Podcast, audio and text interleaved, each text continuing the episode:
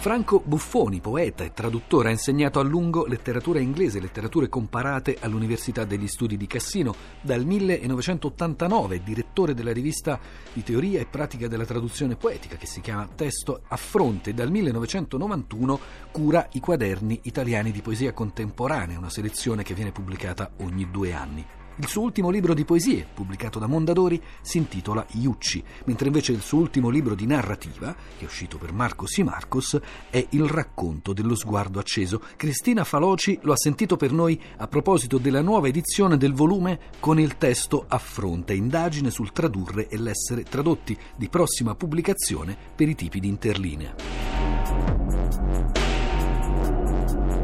Buffoni, sappiamo che la scienza della traduzione ha fatto un po' fatica a prendere piede nel nostro paese. Questo discorso vale per la traduzione poetica in modo speciale? Sì, vale per la teoria della traduzione, direi, anche dal nome stesso, perché il termine tradutologia in Italia è entrato in uso da qualche anno, mentre in Francia, per esempio, dagli anni 60 si usa traductologie in Germania addirittura dall'Ottocento che si parla di una Übersetzungswissenschaft. Eh, il più anodino mondo inglese parla di translation studies. Eh, noi abbiamo adottato il calco francese di traduttologia che era in auge in Francia in epoca strutturalistica, però poi è rimasto. E per quanto riguarda eh, la differenza con la traduzione di poesia, direi che se io traduco Virginia Woolf, che scrive in prosa, o T.S. Eliot, che scrive in poesia, le difficoltà che incontro sono dello stesso segno.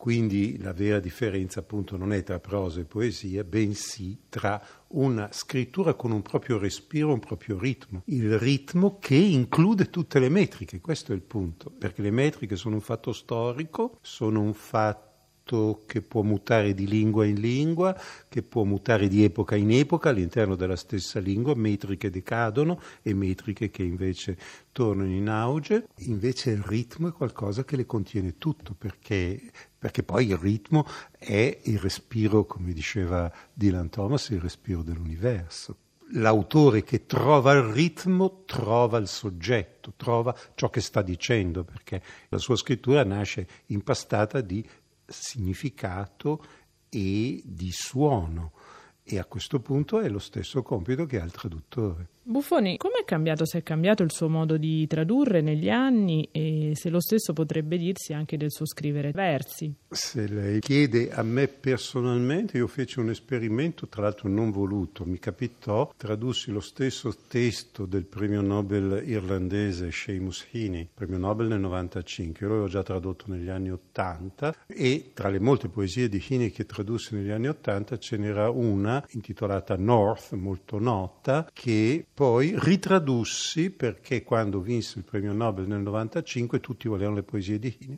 e io non avevo al momento la vecchia traduzione, quindi ritradussi anche quel testo insieme ad altri. Sapevo che l'avevo già tradotto e supponevo più o meno di tradurlo allo stesso modo. Quando poi ho messo a confronto il risultato sono rimasto sbalordito perché mh, il testo eh, in inglese parte con I returned to a, a long strand e, eh, e nella prima versione io ero partito con l'italiano al passato prossimo, sono ritornato su una lunga baia semicerchio, molto prosastica con un andamento di questo tipo, mentre nella seconda versione mi era partito l'ottonario, ritornai a una grande baia di una baia semicerchio, eccetera, eccetera.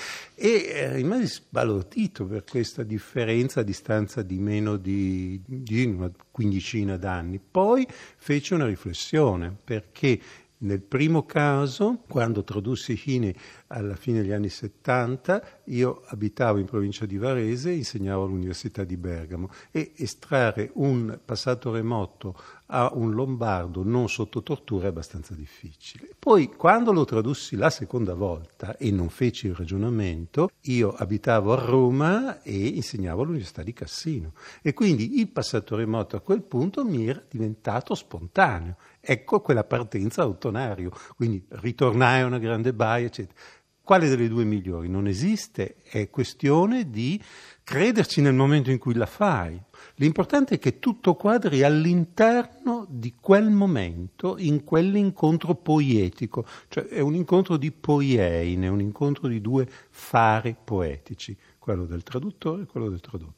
E allora Franco Buffoni, se la traduzione è anche un dialogo, il suo libro è pieno di incontri felici tra autore e traduttore. Non so se ce ne vuole segnalare qualcuno, ma le volevo chiedere in particolare com'è l'essere tradotti quando, come lei, si è poeti ma anche traduttori.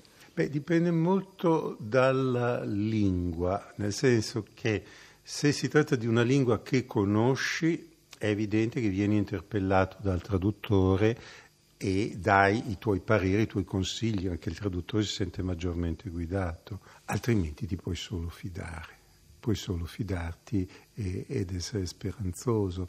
Franco Buffoni, un testo che ho particolarmente apprezzato sulla traduzione, uscito da Quadlibet nel 2003, eh, si intitola La traduzione e la lettera o L'albergo nella lontananza di Bermani, immagino lo conosca. Sì, l'abbiamo anticipato, l'anticipazione di questo libro apparve proprio sulla rivista Testo Fronte. C'era proprio un capitolo dedicato all'etica della traduzione.